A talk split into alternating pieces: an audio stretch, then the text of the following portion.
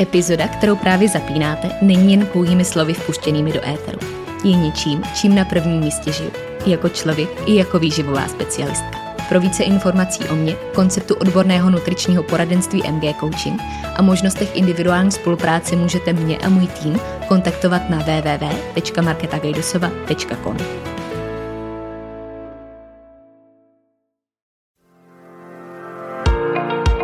Ahoj, moje jméno je Markéta a vy právě posloucháte podcast, za kterým stojí jedno velké proč.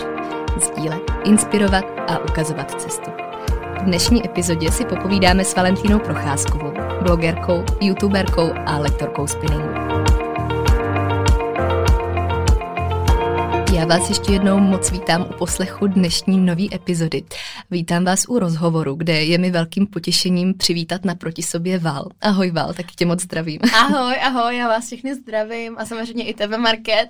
Děkuji, že jsi přijala pozvání. Jsem ráda, že nám to klaplo po tom, co jsme eh, spolu spoustu z dnešních témat probírali i mimo mikrofon, mm-hmm. abychom je dneska eh, takhle taktně převedli i za to, co se pokusíme sdělit a co se pokusíme sesumarizovat.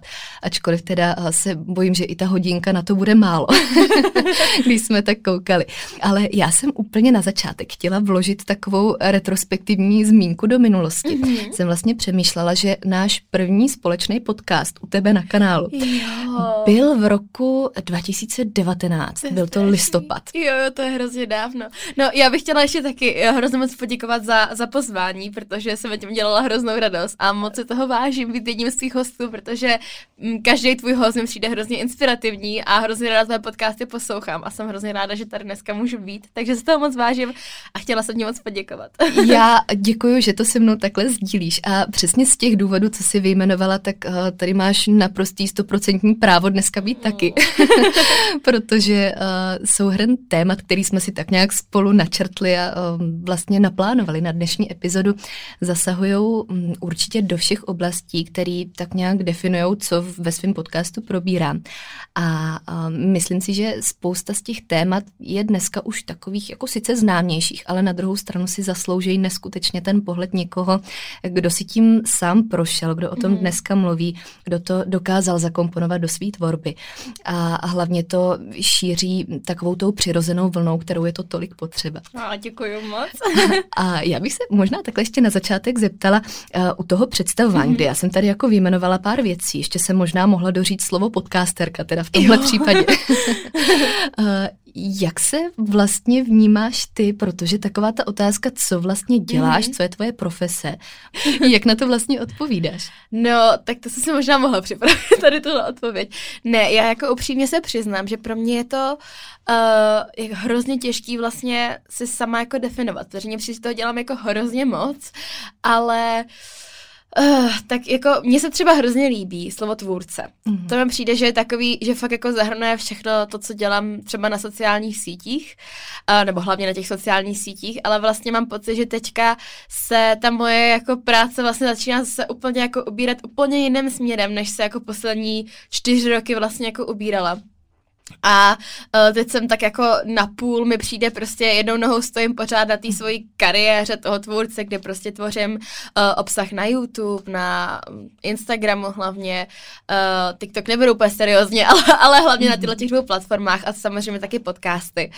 A vlastně druhou nohou teďka stojím tady na tom, na té druhé straně, kde jsem vlastně teďka založila můj spinningový web a, a začínám být prostě lekce a tak nějak jako by bych se chtěla vlastně spíš orientovat orientovat na tohleto a, a tak nějak z toho udělat ten hlavní jakoby uh, point toho, kdo jsem, nebo mm. co je moje práce.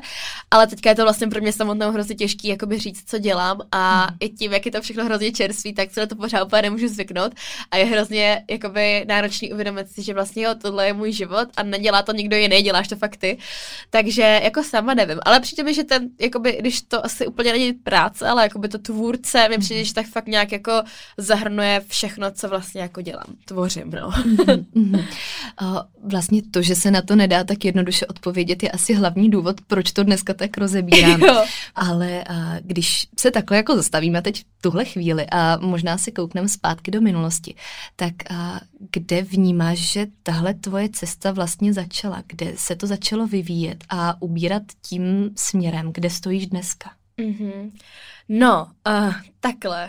Vlastně, když se na tím jako zamyslím, tak já mám pocit, že už třeba poslední dva roky jsem jakoby na sobě cítila, že asi uh, nechci být když použiju teďka to slovo influencer, jako do konce života. Mm. Uh, že mi to je vlastně jako hrozně baví, dělám to ráda, ale cítím, že jsou určitý věci, které mi na tom vadí a které si myslím, a nebo možná můžu říct, že vím, mě prostě budou štvát víc a víc a myslím si, že dojdu někdy jako do bodu, kdy si řeknu jako a dost a už asi jako nechci sdílet každý jako, každý, prostě všechno soukromí na těch mhm. sociálních sítích a natáčet reálně každý svůj krok a prostě už jsem jako cítila, že no asi úplně nevím, vlastně se v tom úplně nevidím, ale jako teď mě to baví, ale otázka byla, no ale co budu dělat, až mě to nebude bavit. No a vlastně uh, nějak jsem jako neměla žádný plán, jo, jenom jsem si říkala, jo, vlastně jako by bylo super prostě ne, ne to, nesoustředit se jenom čistě na to, ale mít nějaký jakoby zadní vrátka, mhm. kdyby prostě cokoliv se stalo.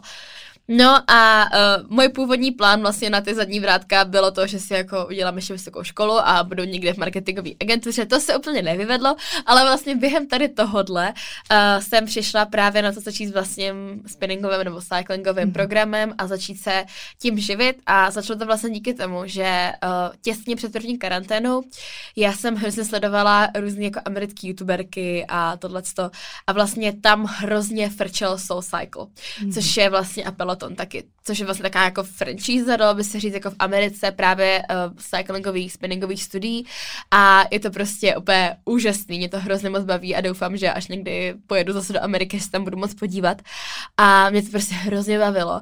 A pamatuju si úplně přesně, jako čím to začalo, že vlastně jedna moje oblíbená podcasterka, která uh, měla svůj kamarádkou podcast jako úplně o ničem jiném, ale vím, že právě jako by se mi sledovala i na YouTube a ona najednou prostě se rozhodla, že ona to úplně miluje ten cycle a že prostě si udělá ten kurz instruktorský a bude to učit. A mě to vlastně v tu chvíli hrozně jako inspirovalo. Jsem si říkala, ty jo, tak ona vlastně jako by v úzovkách nic neumí, nebo jako není žádná fitnesska, prostě něco. Ale prostě si to šla a jako udělala to a teď to učí a prostě vyprávěla, jak to strašně baví a všechno. A vlastně mě to hrozně inspirovalo, že jsem si říkala, ty jo, tak jako jestli to může jako udělat ona, tak proč bych jako nemohla já. No a začala jsem tak nějak jako se o ten spinning trochu víc zajímat, hledala jsem si různý videa na YouTube, pamatuju si, že jsem chodila vždycky do fitka, tam se dala takový mobil, vzala jsem si sluchátka a jezdila jsem si podle mobilu nebo podle sebe, že jsem si jako vymýšlela nějaký jako choreografie, vůbec se nevěděla, co dělám, prostě jsem tak jako z hlavy, jsem si chtěla písničku, říkám, jo, tak třeba tohle. No a potom vlastně byla karanténa a mě se zavřela i fitka. A uh, jako musím říct, že vlastně v ten moment jsem si uvědomila, jak moc mě ten sport baví, protože mi to začalo hrozně moc chybět mm-hmm. a uh, hrozně jsem se k tomu prostě chtěla vrátit.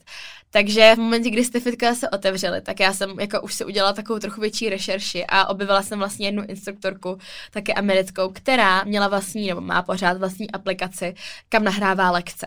A mě to tak strašně začalo vlastně díky ní bavit, úplně prostě ještě na jiný jako úrovni než předtím že jsem si říkala, to já bych hrozně chtěla, aby jako lidi, protože v Česku to samozřejmě jako v té době vůbec už tady je třeba nějaký studio, mm. ale, ale vlastně to tady furt jako hrozně začíná a říkala jsem si, že bych hrozně to chtěla ukázat lidem, kteří třeba stejně jako já měli vždycky pocit, že jako nemají ten svůj sport a, a nemají prostě něco, v čem, co by je vyloženě tak strašně moc bavilo a že bych jim vlastně chtěla ukázat tu radost, kterou jsem z toho jako dostávala já.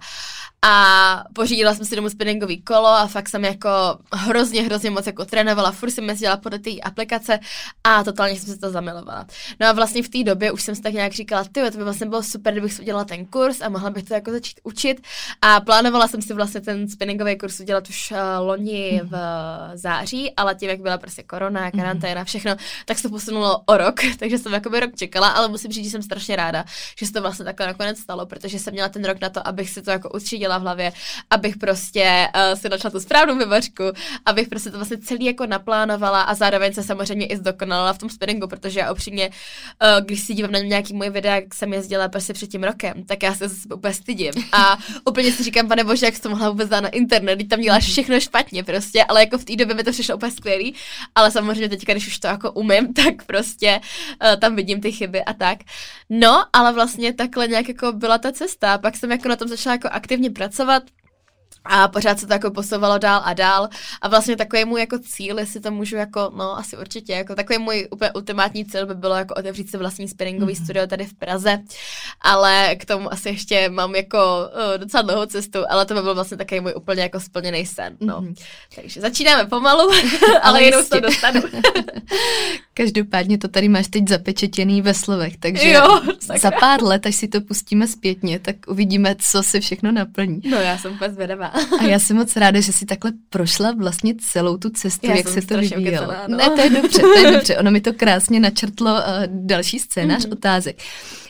Vlastně moje primární otázka směřovala k tomu, že eh, víme i takhle, samozřejmě teď vím po tom, co jsme to mhm. probírali spolu, že není úplně spinning jako spinning. A mhm. možná taková ta první asociace, co si lidi představí, když to slyší, eh, je taková ta klasická lekce, mm-hmm. fakt jako ve fitku, všechno stejný, kde se to dá poměrně jednoduše vyvrátit. Tak možná kdybys popsala, jak se to může lišit a v čem se konkrétně třeba liší tvůj mm-hmm. přístup, tvoje lekce a ta inspirace, kterou si do toho čerpáš. Určitě.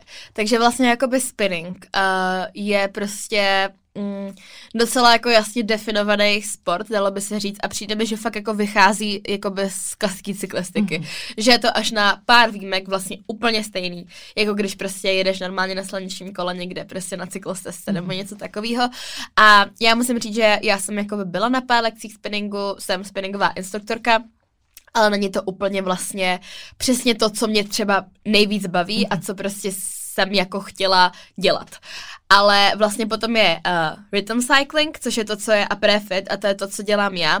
A je to vlastně, nebo rozdíl mezi spinningem, takový hlavní bych řekla, mezi spinningem a mezi rhythm cyclingem, je ten, nebo je hudba protože to je třeba něco, co mě na tom rhythm cyclingu vlastně nejvíc baví a něco, co mě občas jako dost vadí i na spinningu, protože prostě mi to přijde, že je to furt ta stejná mm. hudba, vlastně se to jako nějak nemění, není to tak jako zajímavý, kdežto uh, v tom rhythm cyclingu je vlastně ta hudba ten main point celý tý jakoby lekce. Určuje prostě tu náladu, určuje, jakým tempem se jede. Uh, vlastně ty specifický BPMs, který mají ty různé písničky, tak ty určují i ten profil celé té choreografie a vlastně uh, to je jeden z úlo- jedna z úloh toho instruktora zjistit si to BPM, podle toho se mhm. skládá ty lekce a teda ty, no, tu lekci, aby, aby prostě to odpovídalo tomu tý správný typový frekvenci a všechno. A zároveň, co mě třeba taky hrozně baví, teda baví, vadí mi na spinningu a na dalších jakoby takových těch klasičtějších mm-hmm. prostě cyclingových jako uh, přístupech uh, jsou jakoby ty budíky, kde prostě vám na každý lekci říkají, kontrolujte si prostě RPM, nesmíte mít RPM víc než jako 80, víc než prostě tohle. Mm. Já to jako chápu, chápu, že je to důležitý, ale mě to vždycky strašně vadilo, protože mm. já prostě jsem tam přišla, abych se jako odreagovala a nechtěla jsem řešit to, jestli mám RPM 80 nebo 85, protože jsem fakt chtěla jenom jako být a mně se právě na tom rytm cyclingu hrozně líbí, že jediný, co si prostě hlídáš, je rytmus a to si podle mě 99% lidí vlastně ani nemusí úplně hlídat, protože většina lidí prostě slyší slyšíš, slyšíš, jaký tam jsou mhm. býty, slyšíš, jak máš jet a to, tělo, to, to tvoje tělo to dělá samo a ani se jako nemusíš na to soustředit. Mm. Takže to bych řekla, že je takový jako hlavní rozdíl, plus samozřejmě uh, ten rytm cycling je takový víc jako šílenější, možná by se dalo říct, uh, je to takový tanec na kole, nebo já říkám party na kole, ale tanec na kole jde taky, jsou tam různé choreografie a, a to mě na tom taky strašně baví, že vlastně to není prostě pořád jenom o sezení a jenom o kopcích a o sprintech, ale že vlastně člověk si o to fakt jako vyblbne. A uh, je to takový jako spojení několika vlastně různých sportů, dalo by se říct si dohromady. A baví mě i na tom to, že vlastně každá ta lekce je úplně jiná, stačí jenom použít jiný písničky, trochu změnit choreografie a vlastně je to asi úplně úplně něco jiného. A jo, takhle bych asi řekla, že je takový jako hlavní rozdíl mezi těma dvěma jakoby sportama, ale určitě uh, ten rhythm cycling prostě vychází z těch základních jako spinningových uh, principů, dalo by se mhm. říct, a nějaký techniky, nastavení kola a tohle je všechno dost podobný, ale je tam prostě spousta věcí navíc, které mě na tom právě hrozně mhm. baví. Takový vlastně okořenění asi těch základů. Jo, přesně, mhm. přesně. Máš pravdu, že jak si právě popisovala, že taková ta v uvozovkách klasika jsou ty playlisty, které víceméně jsou pořád stejný. Jo, jo, jo. Tak to byla asi i taková ta moje první asociace, když mm-hmm. to někdo prostě řekne, tak si představím fakt tu klasickou lekci, eh, včetně toho všeho, co si teď tak jako technicky ještě doplnila.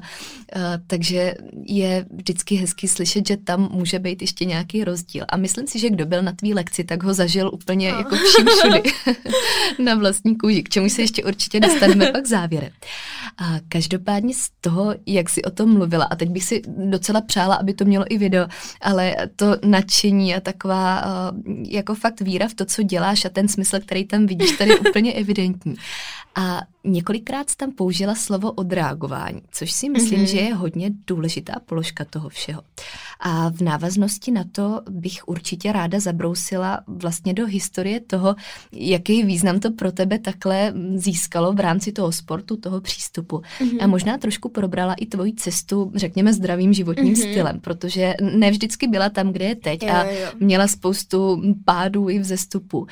A tady zase možná, když začneme úplně od začátku, kdy se vlastně začal vyvíjet tvůj zájem o tuhle oblast, když půjdeš úplně ještě jako zpátky mm-hmm. několik těch let? No, to už je hodně dávno. Uh, já bych řekla, no, já možná začnu úplně jako jako vezmu to rychle, ale začnu úplně od začátku. Já jsem nikdy nebyla moc sportovní jako třeba dítě. Uh, všichni moji kamarádi dělali profesionálně aspoň nějaký sport. Já jsem to vyzkoušela milion. Já jsem hrála tenis, tancovala jsem hip-hop, dělala jsem nějaký latinsko-americký tance, tancovala jsem i balet. Uh, prostě hrála jsem fotbal. Já jsem fakt dělala jako skoro každý sport, ale nic mi nevydrželo díl než prostě pár let nebo pár měsíců a uh, jsem ten sport tak jako nesnášela, protože jsem v něm prostě nikdy nebyla moc dobrá a i těláky jsem nesnášela, já jsem měla, nevím, a několikrát jsem musela dělat reparaci tělocviku, protože jsem tam prostě nechodila. Takže jakoby já a sport jsme nikdy nebyli úplně kámoši, když jsem byla malá. Každopádně, když mi bylo nějakých 13, tak jsem vlastně uh, začala nějak víc vnímat to, jak vypadám a prostě chtěla jsem uh, zhubnout pár kilo a začala jsem se o to trošku víc zajímat. A pamatuju si, že můj táta v té době chodil do fitka a brával mě jako sebou, ale to bylo takový, že táta mi tam jednou ukázal, jako jak, co tam nějaký, já nevím, prostě nějaký stroj, jak se tam prostě něco dělá. A já jsem tam vždycky udělala dvě opakování, pak jsem tam seděla na mobilu a prostě koukala jsem na Instagram nebo něco takového, jo, nebo jsem byla na páse. Ale jako vím, že to bylo poprvé, kdy jsem jako vlastně si zkusil, zkusila to cvičení mm. klasický v vozovkách a docela mě to jako bavilo. No a potom jsem nějak objevila videa na YouTube, pamatuju, jsem začala podle blogilátes, podle X hit se to jmenovalo a takový ty úplně jako teďka už vlastně hrozně starý videa. A uh, docela jsem tomu propadla. A vím, že jsem fakt jako cvičila každý den, vždycky třeba 20 minut, ale prostě jako každý den a hodně jsem jako zhubla, do toho jsem začala se trošku víc jako zajímat o jídlo, takže jsem třeba jedla zdravěji a prostě mi přijde, že hlavně když je člověk mladší, tak to jde hrozně jako snadno, mm. takže vlastně jsem se nějak extrémně nesnažila, ale prostě to šlo, ale potom mi přijde, že tam vlastně vznikla taková ta závislost na tom hubnutí, na tom pohybu, ale ne taková ta zdravá závislost, tak vůbec může jako nazvat spíš takový to, že vlastně musím, protože jinak nebudu hubenější, jinak tlousnu něco takového, takový ty docela toxické myšlenky. A uh, vlastně jsem si vytvořila díky tomu hrozně toxický tak jako ke sportu. A i když mě to jako samozřejmě bavilo, tak to nebyla ta primární motivace a vlastně ten můj hlavní důvod, proč jsem pořád cvičila a proč jsem prostě uh, nedokázala usnout bez toho, mm-hmm. aniž bych si ten zacvičila, bylo to, že jsem se bála, že prostě za tu noc přiberu třeba 50 kg a prostě úplně iracionální jako věci. A musím říct, že mě to docela jakoby dohnalo potom později, protože vlastně jsem takhle fungovala jako několik let, ale uh, vždycky došlo k tomu vyhoření, že potom jsem úplně prostě ten sport začala nenávidět a byla jsem z toho hrozně nešťastná, protože jsem se k ničemu nedokázala donutit a úplně se mi to vlastně celý jako obrátilo. Mm. Pak jsem zase třeba na, jako nabrala nějaký nový jako dech, ale zase jsem měla hrozně toxický vztah k tomu sportu furt, to jsem jako mi nezměnila tu příčinu, Mě, měla jsem jenom tady to, že jsem si vždycky dala pauzu, pak jsem začala mm. znova, ale nikdy jsem finálně nezapracovala na tom, jestli mě ten sport baví nebo ne.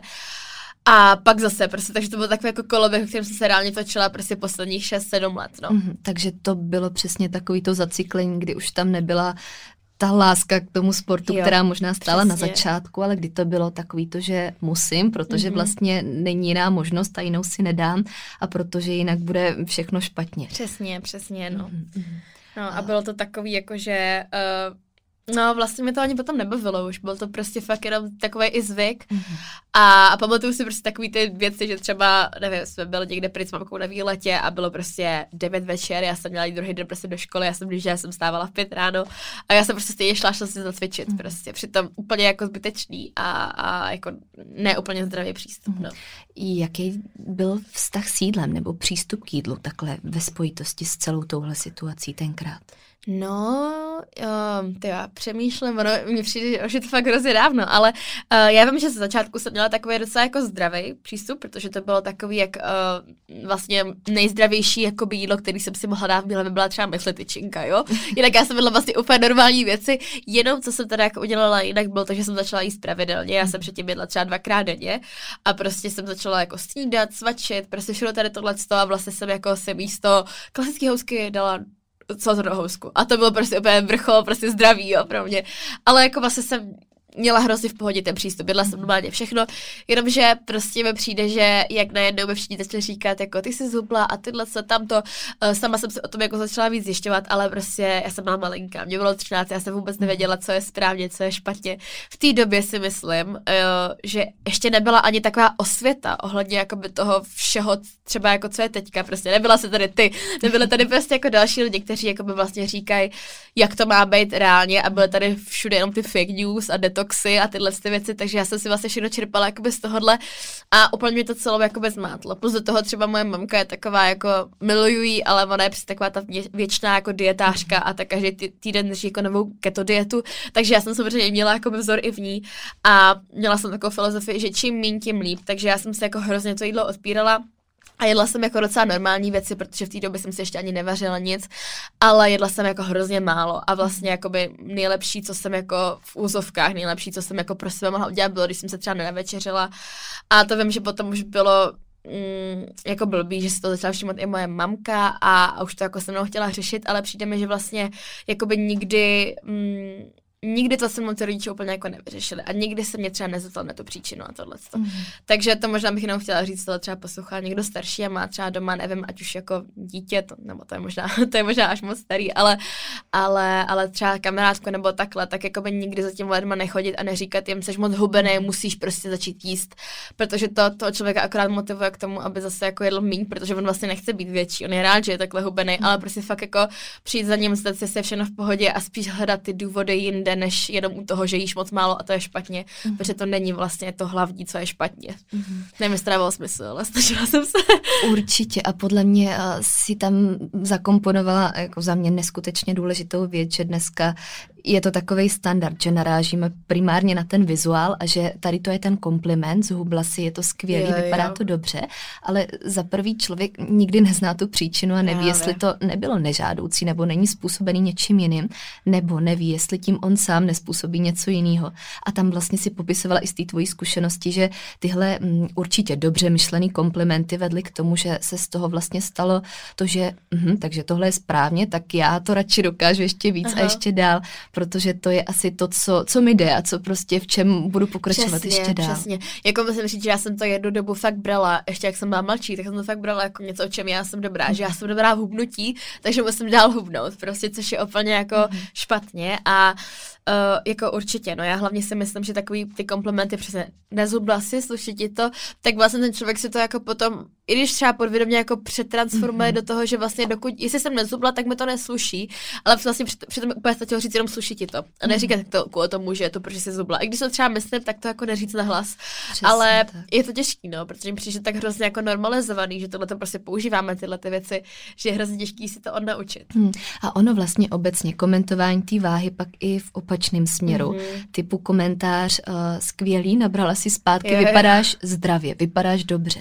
A co to pak taky může způsobit? Mm-hmm. Takže obecně, jestli by z tohohle mělo něco vyplynout, tak uh, nekomentovat tohle, mm. protože ty komplimenty, myslím si, že máme tisíce jiných způsobů a lepších způsobů, Určitě. který můžeme dávat. A uh, který nevedou k tomu, že si z toho vytváříme nějakou jako rádoby identitu, mm-hmm. kde přesně, jak si říkala, pak stavíš na tom, že to je ta disciplína, uh, která ti jde a ve který vlastně nesmíš jako kdyby selhat, mm-hmm. protože by to najednou bylo všechno špatně. Přesně. mm-hmm. A kdy tam pro tebe nastal uh, takový možná bod zlomu nebo nějaký uvědomění, kdy uh, ne, že by ti to říkalo okolí, ale že ty si sama uvědomila, že ty věci asi nejsou úplně v pohodě a že je potřeba něco dělat jinak, něco změnit? изменит. Já bych řekla, že poprvé to bylo asi v mých patnácti, kdy mm. jsem vlastně ztratila menstruaci. A to bylo vlastně poprvé, kdy, a také vtipně tom, že mi to došlo vlastně až po, po půl roce, co už jsem ji jakoby neměla, že ty jo, jako já vlastně, aha, ty jo, tak asi to je špatně, šla jsem za mamkou, začali jsme to jakoby řešit. A vlastně potom jsem byla u, u gynekoložky a tam vlastně mi to všechno jakoby řekla, jak to je. A to bylo poprvé, kdy jsem si říkala, ty jo, tak asi má jako pravdu a asi jakoby to není úplně dobrý. Ale vlastně nejhorší jako pro mě bylo, že já jsem docela trpěla i nějakou jako formou uh, body dysmorfie a já jsem se nikdy nepřepadla jako rozhubená. A vlastně já jsem si říkala, jak je to možné, když vlastně ani nejsem hubená, jak prostě to je tak nefér, proč holky jsou hubenější a stejně jako třeba mají menstruaci. Ale jako by už mi to v té době, i když jsem byla furt trochu pošahaná, tak v té době mi to jako začalo docházet, že to, je to asi to není úplně v pohodě. Mhm. No a potom určitě jakoby čím starší jsem byla, tak tím víc vlastně jsem jako na to začala jako přicházet a chtěla jsem to jako změnit, ale jako bylo to pro mě jako hodně, hodně těžký a vlastně jako musela jsem uh, jako zažít další a další jako rány. Mm-hmm abych si vlastně uvědomila, jako, že je nutně jako s tím začít něco dělat a, a prostě uh, snažit se jako nějak uzdravit. Ale chtěla bych říct, že to určitě jako není proces, který se stane jako mm-hmm. přes noc, který se stane za měsíc, možná třeba ani jako za rok. A jako určitě si myslím, že skvělý vyhledat nějakou jako pomoc přesně odborníků a já bych si hrozně přála, abych to v té době jako udělala, protože si myslím, že mi to třeba zabralo mnohem méně času, ale vždycky to je podle mě hlavně jako o vás a prostě můžete mít ty nejlepší prostě kouče na všechno ale pokud prostě vy sami nebudete chtít a fakt jako nezměníte ty svoje myšlenkové pochody a, a nebudete se snažit jako změnit to přemýšlení, tak se z toho jako nedostanete, no. Mm-hmm. Protože já si myslím, že vlastně všichni, i lidi s poruchou příjmu potravy, vědí, že to dělají špatně, vědí, co by měli změnit, vědí, jak to má být, ale prostě ovládá je ta iracionalita a nejsou schopní to jakoby změnit. A myslím si, že dokud vy si to fakt jako neřeknete, že tak, jako, že fakt to musíte změnit, tak jako to nikam nevede, no. Mm-hmm. Určitě, tohle samo o sobě by vydalo na několik samostatných epizod. A tam vlastně i to, co si říkala, že to není pak nějaký lineární proces, kde by si člověk dneska řekl, asi je něco špatně, tím pádem jdu to změnit a od hmm. zítřka bude všechno v pořádku, ale že naopak tam začíná ta těžká práce, Já, která má no. ještě mnohem víc pádu, než si člověk na začátku představí. A že i to, že vlastně se rozhodne, tak to neznamená, že to rozhodnutí bude vždycky stoprocentně mm-hmm. pevný a že je vlastně úplně přirozený o něm pochybovat a udělat těch pár kroků dozadu, ale pořád je hledat, protože už třeba ví a věří tomu, že je na té správné cestě. A úplně to nejdůležitější, co si řekla, že je to stejně vždycky o našem rozhodnutí. Mm-hmm. A sebelepší plán, sebelepší poradce, sebelepší kouč, sebelepší kdokoliv a nemůže změnit tu realitu, dokud ji není ochotný změnit a vidět mm-hmm. ten člověk sám. Takže za to moc děkuji, za tuhle zmínku. A tady v souvislosti s tím takhle, když vlastně mm, na to hromadně koukáš, kdybys mohla tenkrát svýmu mladšímu já poslat nějakou radu, abys třeba předešla nějakým situacím, něco urychlila, tak eh, co by si sama sobě vzkázala do minulosti? Ty jo, Uh, to je těžký. No, já jako musím říct, že to bude asi jako hrozný kliše teďka, jo. Ale já bych určitě jakoby um, sobě připomenula, že prostě se mám mít ráda mm. a že prostě jsou tady lidi, kteří mě mají hrozně rádi a že já bych se měla mít ráda stejně. A fakt jako si prostě, to je hrozný kliše, ale fakt jako bych si poslala tu lásku, protože mi přijde, že já jsem jakoby proč jsem se tak snažila, bylo, protože jsem se někdy jako vlastně nepřipadala dost dobrá, ať už pro ostatní nebo sama pro sebe. A vlastně bych asi se jenom objela a řekla si, jako to bude dobrý, prostě seš v pohodě taková, jaká seš a, a fakt jako by tady tohle to bych si jako vyjádřila, protože mně přijde, že vlastně ať už jsem dělala cokoliv, tak jsem se furt snažila jako sama sobě a všem ostatním něco dokazovat, když to vůbec nebylo nutné. A vlastně jsem se tím jako hrozně jako Eh, obírala různé radosti a takový ty jako normální dospívání a stejně mě to hrozně mrzí. Takže bych si určitě vzkázala tohleto, ať jako to nechám být, ať mm. jsem prostě v klidu, v pohodě a myslím si, že to by jako změnilo spoustu věcí, jenom tahle ta jako hrozně jednoduchá myšlenka vlastně. Mm-hmm, když si pak popisovala, že samozřejmě i ta cesta pokračovala s nějakýma dalšíma výchylkama, možná s pokusama, který se třeba úplně nevydařily, tak tam jsme vlastně zmínili dva takový proudy. Jednak tu menstruaci, jednak obecně uzdravování mm-hmm. a mhm. vlastně změna celé situace, které jdou ruku v ruce v konečném důsledku.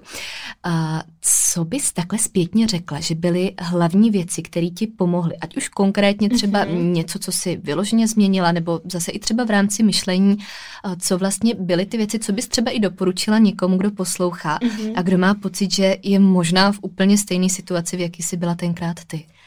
Uh, já když se takhle zamyslím, tak vlastně jakoby uh, mě hodně pomohlo takový jako profatkování, který se mi jakoby stalo někdy vlastně na jaře 2019, kdy jsem maturovala a vlastně se mi úplně jako změnil můj život, protože za A jsem jakoby končila jednu kapitolu vlastně mýho života v Rakousku, za B jsem se měla prostě přestěhovat do Prahy, kde jsem jako v té době znala pár lidí, ale vlastně skoro nikoho. Hmm. Měla jsem začít pracovat, já jsem do té doby kromě nějaký jako brigády v životě nepracovala. Teďka jsem věděla, že prostě chci živit jako YouTube a Instagram, takže to byla další věc a prostě bylo toho jako strašně moc a já jsem jakoby v té době si uvědomila, že vlastně mám docela problém uh, s nějakým jako zahlednutým přejídáním, protože v tady tomhle jako těžkém období já jsem všechno řešila jídlem. Prostě všechno, co šlo, tak jsem prostě zajídala veškeré emoce a přijde mi, že vlastně v momentě, kdy uh, jsem jako do toho takhle spadla a vlastně jsem na tom byla úplně nejhůř, co jsem jako kdy byla, což to bylo třeba půl roku tohleto období, tak jsem si vlastně uvědomila, jako, že tyjo, tohle je fakt špatný a tak nějak jsem si jako říkala, já se vlastně nechci jakoby ubírat, obírat o všechno tu radost, kterou bych teďka mohla zažívat tím, jak začíná ta nová kapitola a všechno. A chtěla bych vlastně tomu věnovat jako 100% sebe a ne tady nějakou jakoby zástěrku prostě holky, která je jakože hrozně šťastná a hrozně v pohodě, ale vlastně si každý večer jako přejídá do prostě fáze, kdy je špatně, jenom aby jako začala nějaký své emoce. A vlastně vím, že to bylo někdy přesně potom v zimě 2019, kdy jako jsem se tak nějak jako zvedla a řekla jsem se tak jo a teďka jako by fakt jako do toho jdu. Nebo vlastně to už bylo zima 2020. No prostě konec roku 2019. no a uh, začala jsem se jako fakt soustředit na jiné věci. Mm, přestala jsem se soustředit na to, jak vypadám, kolik vážím, uh, jak jim a fakt jsem jakoby hledala ten smysl toho života, když to zní možná trochu jako, nevím, too much, ale tak to prostě pro mě fakt bylo po těch letech, co jsem mm. jako žila jenom tím, jestli jsem dostatečně hubená. Uh, tak jsem prostě začala hledat ty věci, začala se na svoji práci, začala jsem se soustředit na to, abych prostě poznávala nový lidi a, a začala jsem prostě víc žít. A to bych řekla, že je takový jako můj ultimátní tip jako na tohle, to fakt jako vyprdnout se na, já vím, že je to hrozně těžký a hrozně snadno se to říká a mě samotný to prostě trvalo půl roku, než jsem si to uvědomila. Další dva roky, než jsem jako došla do toho bodu, kdy si říkám, takhle už to teďka mám stoprocentně. Takže je to prostě něco, co fakt jako trvá, ale prostě fakt stanovit si ty priority trochu jinak. Nemít na první, na první místě cvičení a jídlo, ale mít ho v těch prioritách, ale třeba až třetí, čtvrtý, pátý, ale mít jako první, já nevím, rodinu, práci, cokoliv, lásku. Ale prostě fakt jako by to změnit, protože já si nemyslím, že jako by jsme tady od toho, aby jsme cvičili a jedli zdravě a byli dokonalí. Jakože myslím si, že to by tak prostě být nemělo.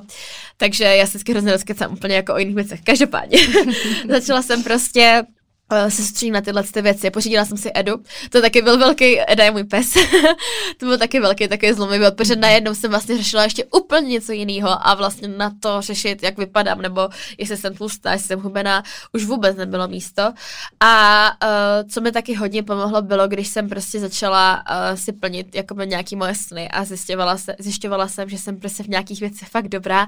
A jak jsme se předtím bavili o tom, že jsem měla pocit, že jako uh, být hubená nebo hubnout je prostě něco, co jsem fakt dobrá, tak jsem zjistěvala, že tak úplně není a že vlastně mám spoustu dalších věcí, ve kterých jsem dobrá a které jsou prostě mnohem důležitější a na které bych se jako měla soustředit. A to mi taky jako pomohlo uvědomit si právě nějakou moji hodnotu a uh, hodně mi to zvedlo sebevědomí a už jsem jakoby nespolíhala na moji postavu a na můj vzhled, ale věděla jsem, že jsem jako schopná i dalších věcí, než jenom tady tohleto. A to bych řekla, že určitě bylo něco, co mi hodně pomohlo. Zároveň jsem jako hodně pracovala na svojí nějaký sebelásce, když se hrozný jako kliše, ale uh, fakt jsem jako pracovala na tom, abych se jako začala mít ráda, abych si dovolila někdy odpočinout, protože s tím jsem měla strašný problém, že já jsem měla pocit, že musím fakt jet úplně jako non-stop a nikdy si nedávat žádný rest days a nikdy si prostě, a tak nemyslím rest days jenom jako ve smyslu cvičení, ale prostě fakt jako den, kdy jenom se budu válet koukat na film, prostě něco takového. Vůbec jsem si to nedovolovala a když už jsem to měla, tak jsem na sebe byla hrozně naštvaná a uh, to jsem taky jako změnila. Začala jsem se prostě víc výdat s lidma a užívat si nějaký společenský život a hlavně se obklopovat lidma, který třeba neřeší vůbec tyhle ty věci. Mm-hmm. A ty hodně pomohly změnit ten náhled na ten svět, že já jsem v té předtím jsem se hodně oklupovala holkama, který třeba na tom byli stejně špatně, ne hůř než já.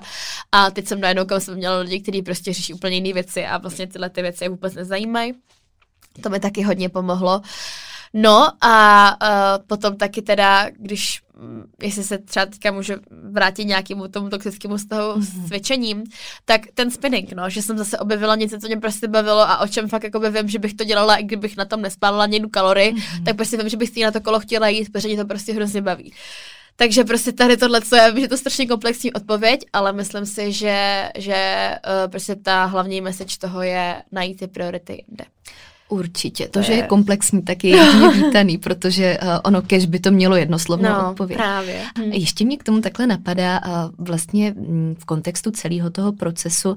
Měla si pocit, že to pro tebe bylo třeba těžší z toho důvodu, že přece jenom spousta lidí uh, má tendenci to hodnotit už jenom tím, mm-hmm. že si mhm. viditelnější na sítích, uh, že mají lidi pocit, že vlastně mají právo dávat ten názor úplně jako přímo na talíři mm-hmm. pod nos. Uh, nebo si to byla schopná vlastně vlastně odfiltrovat a úplně ignorovat? Takhle, já musím říct, že uh, to rozhodně bylo hodně těžký, mm. protože uh, fakt jako sdílem, i když jako teď už třeba možná méně než rok zpátky, ale pořád sdílem jako velkou část jeho soukromí jako na internetu dobrovolně samozřejmě, ale uh, občas je to náročný vypořádávat se s tou jakoby kritikou nebo s nějakýma jakýmakoliv prostě názorama od lidí. A musím říct, že v době, kdy jsem třeba řešila to, že jsem prostě hodně přibrala, a, tak to nebylo pro ně vůbec snadný. A bylo to vlastně hrozně těžký, protože já si pamatuju dobu, kdy jsem třeba byla jako hodně hubená, tak mi chodily často zprávy, že jsem jako moc hubená, že bych třeba měla jako třeba přibrat, to nevypadá mhm. zdravě, bla, bla, bla, bla. A jako v té době musím říct, že mě to tak netrápilo, protože jsem byla prostě mimo trošku a dělalo mi to jako dobře vlastně. Ale v momentě, kdy potom teda jsem jako přibrala, tak jako bych si třeba logicky teďka řekla, tyjo, tak lidi třeba budou rádi, ale vůbec. Naopak mě prostě chodili, já se třeba pamatuju. A to já musím říct, že, jako, že mě teďka zpětě nepřijde, že bych někdy byla vyloženě nějaká jako, jo, no rozhodně vím, že jsem nebyla třeba obézní, jo, že to nebylo něco jako mm. extrémního. Přebrala jsem jako několik kilo, bylo to vidět, ale nebylo to jako nezdravý, to prostě vím, že to nebylo nezdravý. No, ale prostě mi chodily zprávy, třeba že jsem těhotná. Jakože mě bylo prostě kolik, 18 a najednou prostě měla jsem nějakou, dělala jsem nějaký hol a všem jsem ty jsi nějak tlustá, nejsi těhotná a prostě, když si to jako člověk čte, tak to fakt jako strašně bolí. A hlavně nejhorší tom je, že já jsem si jako nepřipadala hezká, já jsem si připadala jako ošklivá, připadala jsem si velká. A potom mi vlastně přišel taky komentář, který mi to jako potvrdil. A já jsem si vlastně potom musela i zablokovat různý slova, že jsem si zablokovala slova jako stehna, tlustá, prostě tady tyhle ty věci jsem si vždycky, a teďka prostě, když mě napíše komentář na YouTube, i když třeba je jako pozitivní negativní, když nevím teda úplně s slovama, ale uh, vlastně jakýkoliv komentář s slovama se automaticky vyfiltruje a smaže, protože já jsem to prostě už nemohla číst. A musím říct, že to bylo hodně náročné. A co mi jako teda hodně vadí upřímně, je to, jak č, jakoby ty lidi mají furt potřebu nějak jako diagnostikovat a nějak ti vlastně říkat, jak to jakoby teda máš a co si jako myslí, což jako samozřejmě jako každý má právo jako na svůj názor, ale vlastně je to občas hrozně otravný, že, že ty jim jako ukazuješ si nějakou část jeho života, ale furt je to prostě výstřih několika dní, hodin, prostě týdnů, let a oni jako na základě toho tě vlastně souděj a je potom hrozně těžké se s nimi jako hádat, protože vlastně si říkáš, ale ty víš, jak to je a víš, že takhle to třeba není, ale pak si říkám, no jo, ale vlastně jako z toho bude to takhle asi působí a jako co máš dělat, mm-hmm. jo. Mhm. Takže jo, určitě je to jako náročnější a vlastně teďka zpětně jakoby, mm, já jsem třeba hrozně ráda, že jsem holkám mohla pomoct s tou ztrátou menstruace, protože jsem zjistila a vlastně díky tomu, když jsem to začala jako já sdílet, kolik lidí s tím má problém mm-hmm. a jak je to prostě hrozně jako rozšířený ale na druhou stranu vlastně mi do dneška chodí zprávy typu, tak co už máš menstruaci? A je to takový, že jakoby, jako, je, to, je to takový zvláštní, víš, jako dosti, že vyšla po ulici a zeptala se nějaký kámošky, tak co už to dostala, jakože prostě mm-hmm. to, ale vlastně jako jsem třeba za tohle jsem se ráda, protože jsem třeba mohla někomu pomoct ale je to takový strašně dvojsečný, no. Určitě, určitě. Vždycky to má nějaký ty svoje plusy a mínusy. Právě. Ale to, to, jak jsi popisovala, že často mají lidi pocit, že jsou vlastně expertem na tvůj život, mm-hmm. přestože uh, vlastně vidějí pořád jenom nějakou část, kterou Přesně, se tam no. dobrovolně teda rozhodne sdílet. A že je strašně důležitý i z té druhé strany se zamyslet nad tím, co ten komentář vlastně, uh, jako čemu tím pomůžu, když tam napíšu to, co si Právě. i třeba myslím klidně, nebo co tak vnímám jestli to má jako opravdu nějaký aspoň neutrální, ideálně pozitivní dopad na tu druhou stranu. Já upřímně nad tím hrozně často přemýšlím, když dostanu nějaký třeba hate hmm. komentář nebo nějakou kritiku, která si myslím, že je trochu zbytečná, protože uh, myslím si, že nevím, přijde mi, že jsou vždycky způsoby, jak to třeba napsat líp, nebo uh, když prostě ti člověk třeba chce pomoct, taky jako napíše soukromou zprávu a nebude ti psát prostě mm-hmm. jakoby hate pod to, uh, pod, pod video a tak, ale hlavně protože na tom internetu jsou fakt jako experti na všechno, takže prostě já mám takovýho, ani nemůžu říct, že hejtra, ale prostě sleduje mě taková slečna, která mi reálně pod každý video napíše vždycky něco, co dělám špatně. A já jsem si jako z toho začala dělat stranu, protože to je u jednoho videa to je špatně cvičím, u druhého videa špatně jem, u dalšího videa si špatně čistím zuby, u dalšího videa si špatně čistím pleť a to je prostě a hlavně ono na tom hrozně že ona mi vždycky napíše, já jsem certifikovaná zubní hygienička, já jsem certifikovaná osobní trenérka, já dělám rehabilitace a ona fakt jako má každý kurz a to je fakt jako už takový, víš, že mi to přijde jako opět takový jako vlastně přesně takhle si představuju všechny lidi na internetu, prostě mají kurz na všechno, na všechno certifikovaný a vždycky já píšu, co děláš špatně. Mm-hmm. Takže jako vlastně je hrozně těžký potom se s tím jako nějak vypořádávat mm-hmm. a vlastně jestli tohle to třeba poslouchá někdo píše tyhle ty komentáře, tak fakt jako se zamyslet nad tím, jako jak by třeba bylo vám, kdybyste takhle jakoby komentovali, nebo kdyby někdo tak komentoval vás a um, uvědomit si to, že prostě i my, co ty videa, nebo co ty fotky, cokoliv publikujeme, jsme taky jenom lidi a taky máme třeba nějaký věci, který nás třeba trochu bolej, máme horší, lepší dny a prostě, že to není všechno jenom jakoby tak snadný, jak to třeba může vypadat, mm-hmm, no. Mhm, to že taky. máme taky emoce. Přesně taky, no. určitě, a to je přesně takový ten princip, jako když je mistrovství a všichni jsou najednou hokejoví trenéři. Jo, jo, jo, jo, co se promítá pak do všeho. Takže ono je to těžké, no, kde vlastně končí ta hranice práva na vlastní názor mm-hmm. a jeho mhm. vyjádření a, a už jako začíná hranice toho, kdy je to opravdu jenom o ublížení mm-hmm. druhé straně bez nějaký konstruktivní části. Takže no, 100%. Přesně, přesně.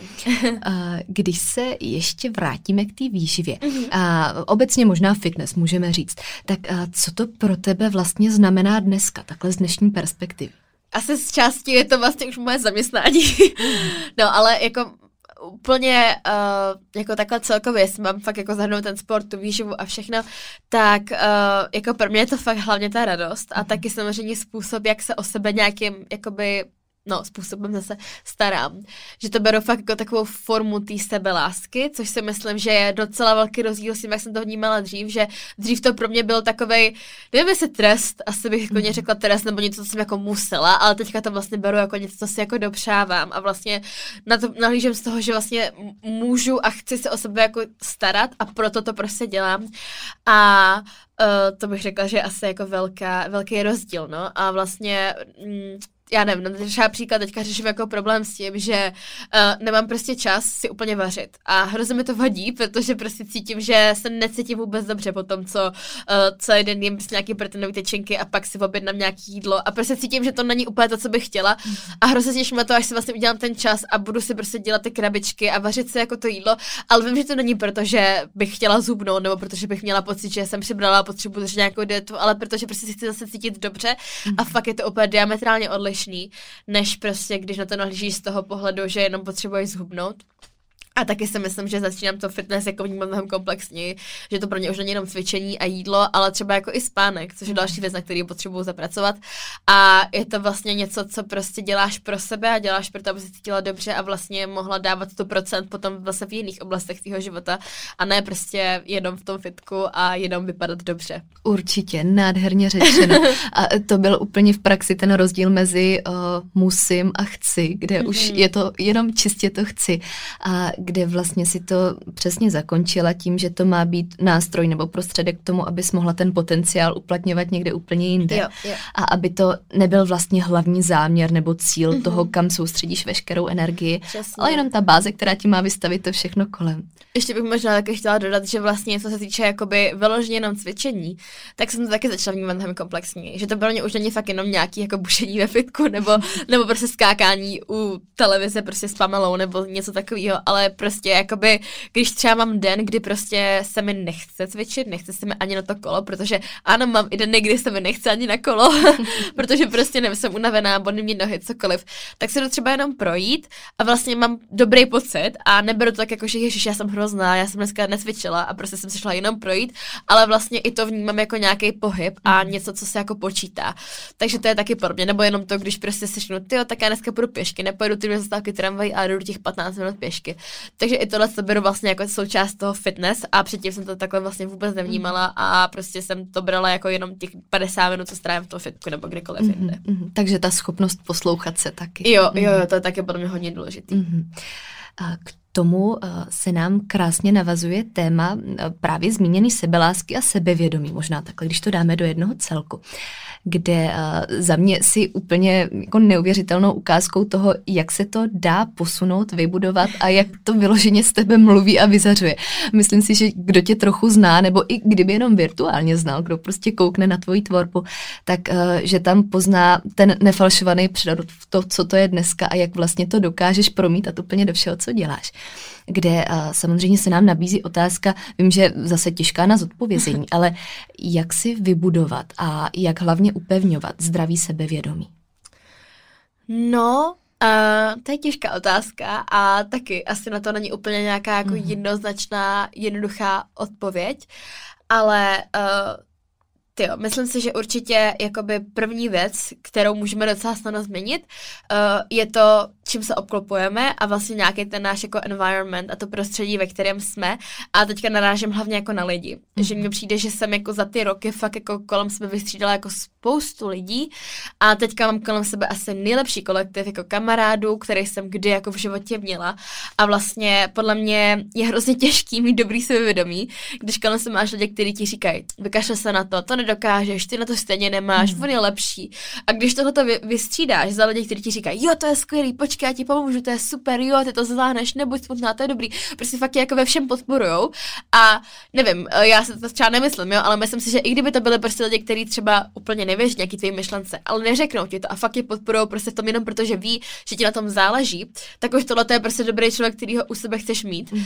A uh, prostě tohle tě prostě hrozně posune. Určitě. Ono, já vím, že spousta lidí u tohohle vždycky znese tu otázku, že není lehký filtrovat to okolí, nebo že mají pocit, že pokud někoho, když to tak řeknu, odstraní, mm-hmm. takže vlastně v tom životě ani nikoho nemají. A ono na tom je krásný, jak to funguje, jak takový zákon doplňování, že opravdu, když se ale zase rozhodneme, mm-hmm. to jsme u té vlastní změny, u toho rozhodnutí pevného, a přestřihneme možná nějaké věci, co nám mm-hmm. úplně neslouží, i když je to taky strašně těžký samo o sobě, tak pak jak kdyby zázrakem prostě přijdou ty lidi, kteří v tom přesně, životě mají být a kteří podporují to rozhodnutí a ten směr. Úplně souhlasím, myslím si, že s tomhle tam je za a kouzlo sociálních sítích, prostě to si myslím, že jakoby je hrozně snadný vlastně dneska někoho potkat mm-hmm. a zároveň si myslím, že když, teďka tady trochu jako odvíháme, ale když jakoby člověk dělá to, co ho baví a, a chodí, já nevím, třeba právě baví cvičit, chodí cvičit, tak jakoby potkáš někoho prostě, kdo mm-hmm. to mhm. taky rád dělá a vlastně budete už nějaký společný zájmy a můžete na něčem jako budovat to přátelství, ale taky si myslím, že jako kolikrát lidi třeba bojují se svojí rodinou. Mm-hmm. a já musím říct, že já taky jako jsem hodně bojovala s mojí rodinou nebo s nějakými prostě jakoby členama mojí rodiny a s tím, že jsem vlastně měla pocit, že mě úplně jako třeba nepodporujou. A ono je hrozně podle mě důležitý jako konverzovat o těchto těch věcech. A kolikrát jako to, že tě člověk nepodporuje, neznamená, že je to zlej člověk, mm. ale kolikrát je to jenom o tom, že prostě on sám v sobě něco řeší a potřebuje si to jako vylívat na tobě, protože i on je jenom člověk mm. a mhm. dělá věci špatně, nedělá je tak, jak by měl. A nebo kolikrát se třeba neuvědomuje, takže prostě pokud je to člověk, který ho v úzkách nemůžeš ostřihnout, nebo ti na něm fakt záleží a víš, že ho jako v tom životě chceš mít, jít za něm, stejnou se s ním, vyříkat si to a podle mě se to jako změní. A pokud se to nezmění, tak třeba zrovna konkrétně u té rodiny, tak je podle mě nejdůležitější to jako vyřešit v sobě a v podstatě jako by říct, OK, tak to prostě bude toho člověka nezměním a prostě jako by odpustit sobě, odpustit jemu a jako neřešit to. Mm-hmm. A to jsem třeba udělala jako s několika členů rodiny a prostě mám s nimi super vztahy. Vím, že jsou věci, které si já prostě rozbírat nebudu a nemůžu, ale jakoby nemám jim to za zlý, protože mhm. prostě každý člověk je jakoby jiný a myslím si, že jde i to, že, že nemusíte prostě jakoby se přiznat s vaší mámou jenom protože má na něco jiný názor, mm-hmm. ale že jde prostě o ty věci konverzovat a nějak to jakoby vyřešit. Mm-hmm. Takže síla komunikace. Přesně, mm-hmm. přesně. Každopádně tady tohle, co teda byla první věc, uh, určitě jako změnit ten kolektiv lidí. Uh, zároveň taky, to je takový typ, který mám pocit, že mi říkali už ve škole, když jsem byla mladší, ale, ale soustředit se na to, v čem jsi dobrý, mm. a ne v čem jsi špatný. A to si myslím, že je taky úplně jako game changer, že v momentě, kdy fakt člověk jako vykašle se na věci, které mu prostě nejdou a dělá jenom ty věci, které mu jsou dobrý, nebo aspoň třeba jako nějak dál posouvá, tak mu to strašně zvedne mm. sebevědomí, protože najednou vlastně mu ten život jako půjde a ty věci v tom životě mu prostě půjdou. A, a myslím si, že no, takový ty úspěchy, ty, i ty menší úspěchy ve věcech, na kterých nám třeba záleží, a který nás baví, mm. tak mhm. nás prostě dokážou jako hrozně moc jako posunout dál. Určitě. Takže určitě. vyprdnout se na to, že vám něco nejde, mě třeba někdo došla matika a potom prostě jsem se jako s tím tak nějak jako smířila a vlastně jsem se soustředila na to, že mě vždycky třeba šel děják a fakt jakoby jsem byla dobrá v tomhle tom a hrozně mi to třeba začalo bavit, jako učení, dám příklad jsou takové jako maličkosti, fakt jako v každodenním životě. Mm-hmm. Nevím, mám kluka, nevím, bydlíme spolu, jemu jde vaření, mě nejde vaření, takže on bude vařit a já budu, já nevím, prostě uklízet, protože jsem dobrá v uklízení. Mm-hmm. Jo, přijde, že jsou taky jako fakt hlouposti, samozřejmě to jde i na té větší úrovni, ale podle mě jsou takové ty drobnosti, které ti vlastně na sebe vědomí jakoby zvyšují každý jakoby den. Uh, takže tohle je určitě druhá věc, soustředit se na to, v čem je člověk dobrý. A taky bych řekla, že to možná s tím docela souvisí, ale mít určitě nějaký cíle a jakoby postupně se je plnit, protože to je další věc, která tě prostě hrozně jako posune. Když prostě víš, že jsi si před rokem řekla,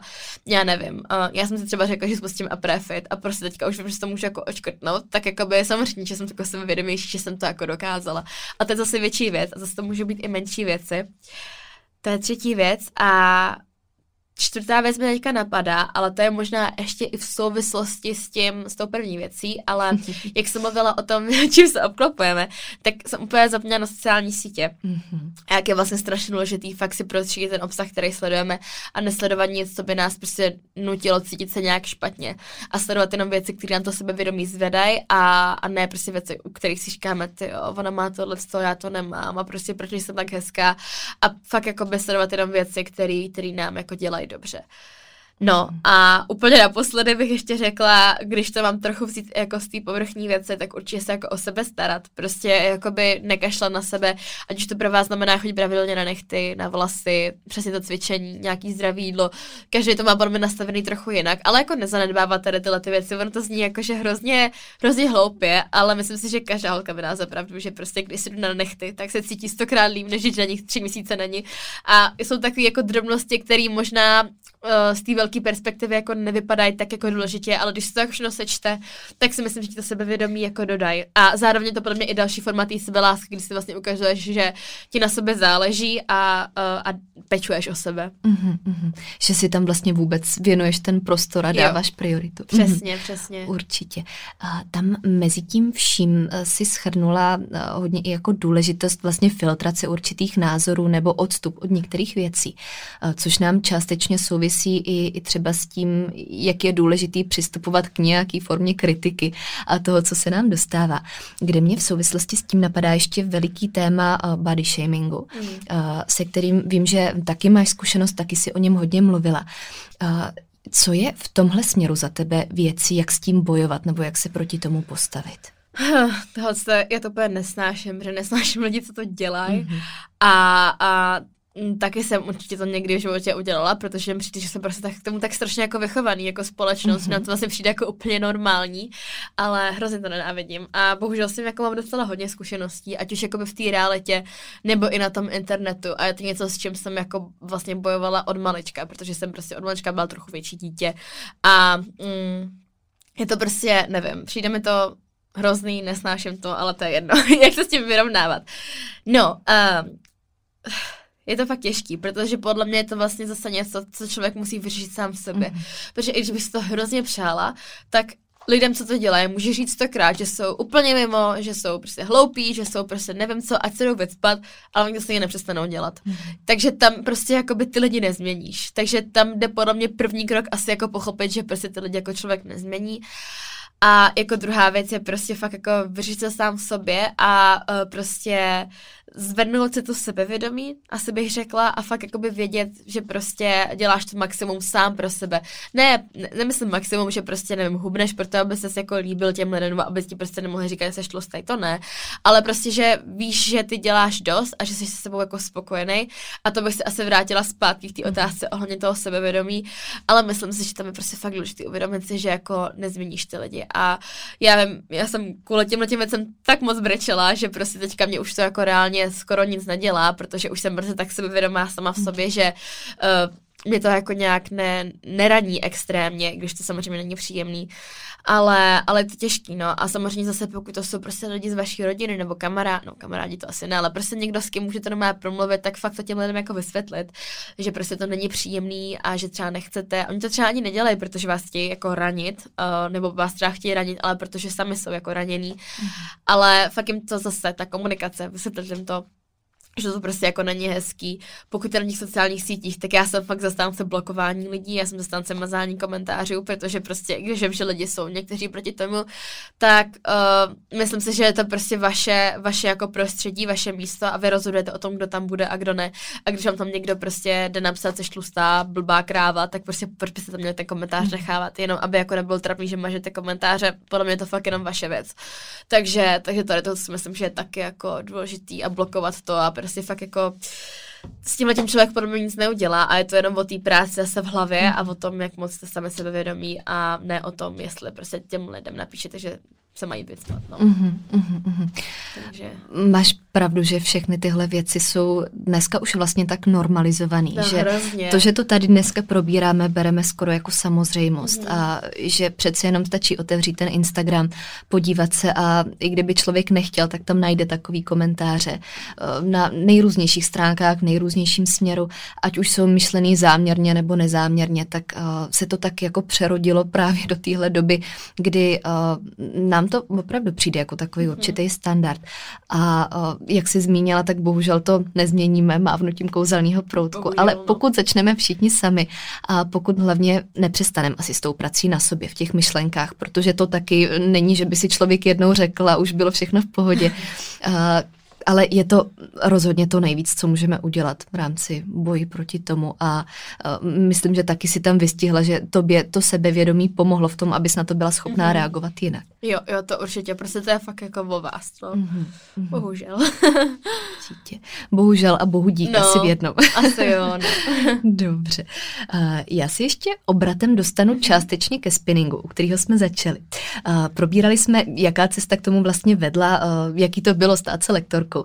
Ale uh, vlastně obecně všechno tohle mm, zahrnuje budování vlastního brandu, vlastního mhm. produktu, mm-hmm. což uh, taky není úplná samozřejmost. A uh, obě víme, že vždycky na navenek spousta věcí vypadá jako, že se prostě tak stanou mm-hmm. a že mhm. se povedly, že to bylo bez práce, že jsme možná měli štěstí, ale uh, přitom tam stojí takový ten ledovec, který byl potřeba mm-hmm. vybudovat, spoustu neprospaných nocí a věcí, které se prostě nepovedly, které byly špatně.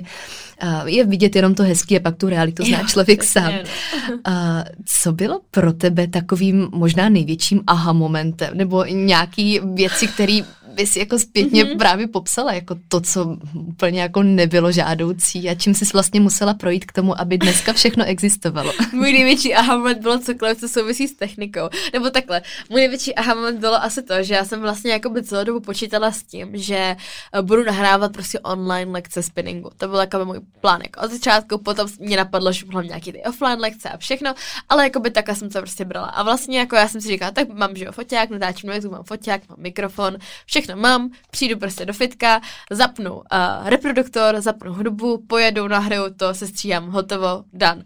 No a vlastně uh, jsem jako pracovala na všem ostatním, pracovala jsem na webu, pracovala jsem prostě grafika, fotky, nějaký jako promo videa, všechny tady ty věci jsem vlastně měla vymyšlený. Přišla jsem do toho studia a zjistila jsem, že takhle to vůbec nefunguje, že to prostě vůbec není tak snadný, že to potřebuje asi čtyři různé programy, uh, mikrofon, tady tohle, to prostě nevím, co tam jako přenastavit teďka, HDMI kabely, nevím, ani nevím, jak to vlastně teďka všechno funguje. Já jsem hrozně ráda, že vlastně našla kluka, který mi s tím pomohl, který mi to všechno nastavil a tam vždycky většinou přijdu, mám to všechno nafocený, jak mi to on udělal, pak to tam zapojím sama podle těch fotek a pak nahrávám, jo. Ale jako uh, vlastně tady tohle bylo pro mě největší prozření a že to byla fakt ve stresu, protože já jsem si měla strašně a furt jako to docela mám, ale už je to lepší, ale s tou technikou jsem měla hrozný problém prostě od začátku a byla to taková šílená bezmoc, že mi vlastně jako nikdo nemohl pomoct, protože tomu nikdo jiný taky nerozuměl. Teďka teda už mám toho kamaráda, dalo by se říct, ale, ale jako do té doby jsem někoho neměla. A pamatuju si, že jsem měla eh, týden do, do lunche jakoby celého Aprefit a neměla jsem připravený ani jedno video. A teďka jsem si říkala, tak to je skvělé, já mám nádherný fotky, prostě super web, všechno, ale nemám produkt, který chci jakoby prodávat. Takže to bylo taky vtipný, no. Takže vlastně nakonec se to všechno nějak jako zvládlo. Mm-hmm. Ale tady to bylo jako největší prozření, no, že bych jako mohla jít zpátky v čase, tak si řeknu, hele, asi možná jako to mám trochu z druhé strany. Mm-hmm. A dřív, když budeš mít fotografku, tak si možná něco zjistí jako o tom videu a tak. Ale podle mě to prostě člověk musí jako projít těma jako fuck upama, aby vlastně jako Určitě. jako zjistil, jak všechno jako funguje a, a jak to má být. Další věc, třeba obchodní podmínky a vlastně celkově ta, jakoby tyhle ty věci ohledně, které jako lidi třeba vůbec nevnímají, ale prostě je hrozně důležité je mít jako nastavený. Tak jsem si taky říkala, tak skopíruju prostě z nějakého webu, dám tam jenom moje jméno, no, vůbec takhle nefunguje, že jo? Takže jako hledat si právníky, tady to, to všechno řešit teďka. Uh, oni se tím ptají na takové věci, které vlastně ani lidi neznáš odpověď a všechno tohle to dávat dokupy a to taky bylo jako hodně, hodně náročný, ale jako vždycky to stojí za to, no. A myslím si, že pořád mě ještě čeká spoustu jako věcí, které se musím naučit a které prostě ještě budou problém a že je to přece jenom dva týdny, co jsem spustila celou, celý web, takže si myslím, že to ještě bude hodně, a není to nic snadného. Mm-hmm. to plnění snů není eh, kolikrát taková procházka růžovým Přesně, přesně, no. A člověk, já jsem si třeba úplně říkala vlastně, uh, že v momentě, kdy jako bude po lanči a všechno bude jako online, tak si úplně oddechnu a vlastně jo, konečně a vůbec, že opak je pravdu, je toho ještě víc, než to bylo předtím. Takže prostě jako fakt je zatím spousta práce, no. A já třeba jsem taková, že mi přijde, že vlastně takový ty nudné věci, kdy prostě fakt člověk od rána do večera jako sedí za počítačem moc nezdílem, protože si říkám, koho by to jako furt bavilo, ale lidi to potom přesně jako nevnímají, no, že vlastně to není úplně tak snadný, mm-hmm. jak to může vypadat. Já vím, že i teď před nahráváním si měla schůzku s právníkem. Jo, taky super, no to je pro něco. Mm-hmm. ale, ale jako baví mě to vlastně, no a hrozně těším na to, až jednou prostě třeba po pět let budu mít to své studio a na to budu vzpomínat a mm-hmm. jsem vlastně hrozně ráda, že si všechno jako fotím a dokumentuju, protože mě hrozně baví pak zpětně se na to dívat a opět si říkat, no kdybyste jenom věděla, jak to bude za rok prostě od té doby.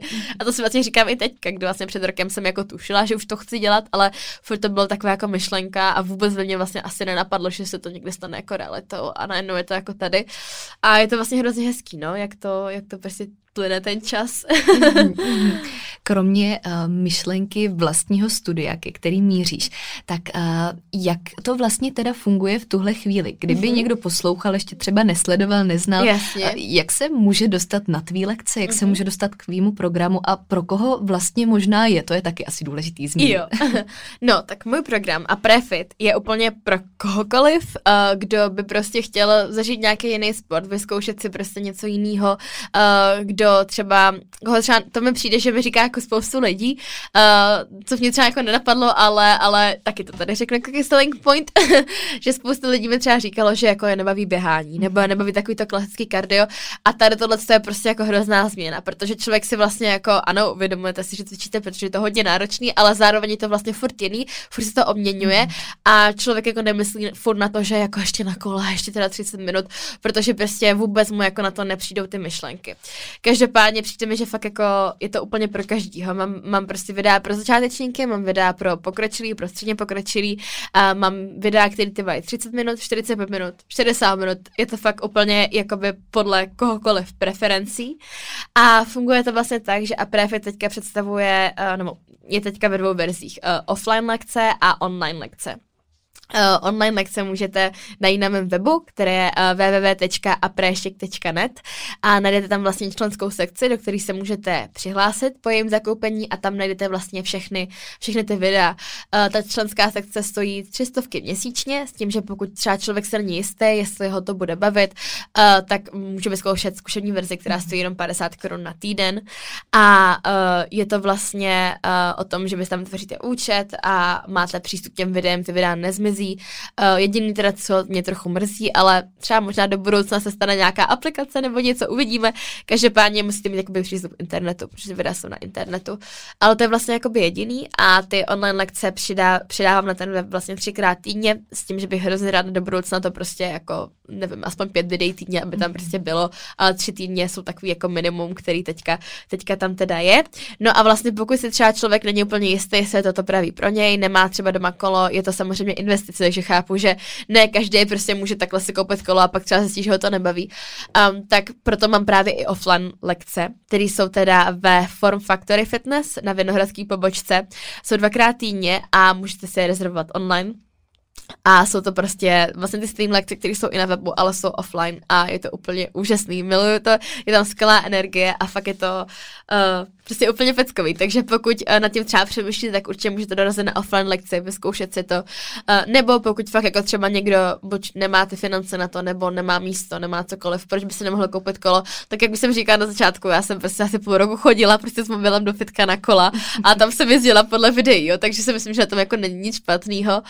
Ale uh, jo, no, takže takhle asi bych řekla jako k. Aprefit. Každopádně snažím se, nebo ráda bych prostě do budoucna ještě uh, ty videa trochu rozšířila o další, o další uh, možná druhé cvičení, možná se něco chystá, uvidíme, ale, ale zatím je to teda, nebo vždycky to bude hlavně ten cyclingový program. Mm-hmm.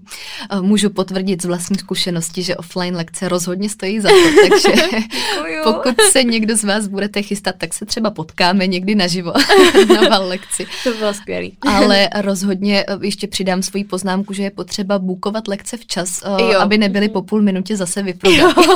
Je důležité si to hlídat 48, vždycky 48 hodin předtím, než ta lekce online, tak se dá uh, ne, offline, nebo prostě než je ta lekce, 48 hodin předtím se dá zabukovat a je v každý úterý v 16.00 a každý čtvrtek v 18.30. Mm. Takže se to nezmění do té doby, než jde ten podcast, ale když tak sledujte Form Factory v Vinohradskou, tam máte rozvrh, je to tam jako Aprefit Cycling, takže to určitě nepřehlídnete. Mm-hmm. Všechny linky, které jsi zmínila, tak samozřejmě najdete i v popisku, takže eh, tam se případně můžete prokliknout.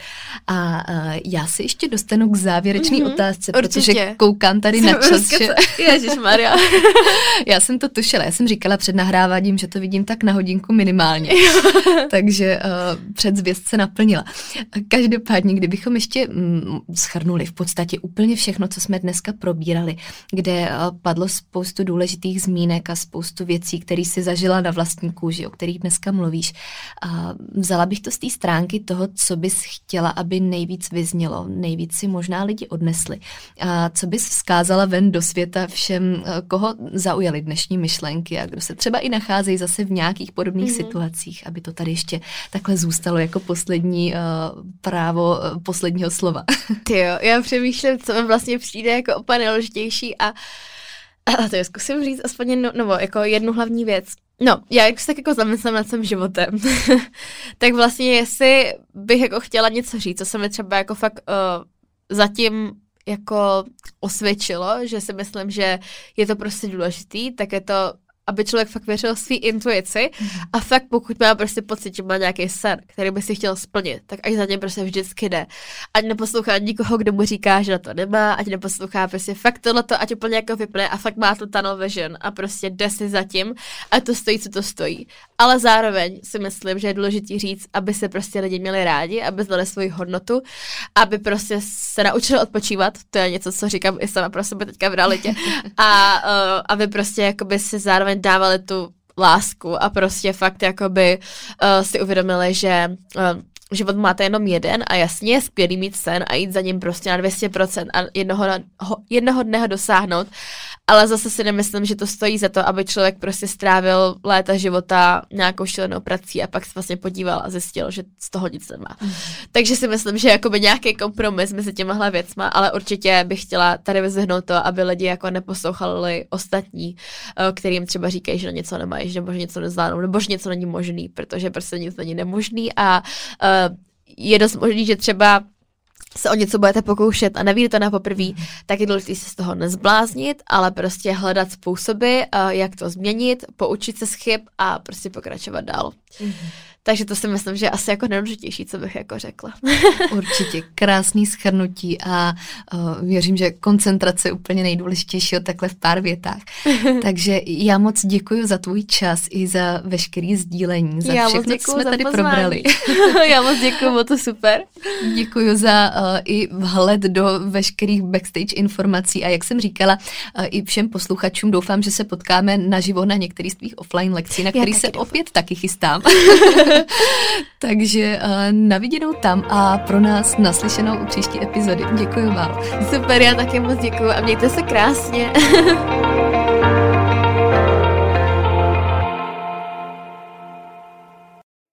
Epizoda, kterou jste právě doposlouchali, v sobě skrývala klíčové myšlenky, které prokládám nejen do svého života, ale také do své práce. Ta představuje ucelený přístup, po kterém bych na začátku své cesty v roli klienta sama pátrala a který mi tenkrát ve světě výživy chyběl. Pro více informací znovu odkážu na svůj web www.marketagajdosova.com nebo na ostatní sociální sítě, které najdete v popisku podcastu.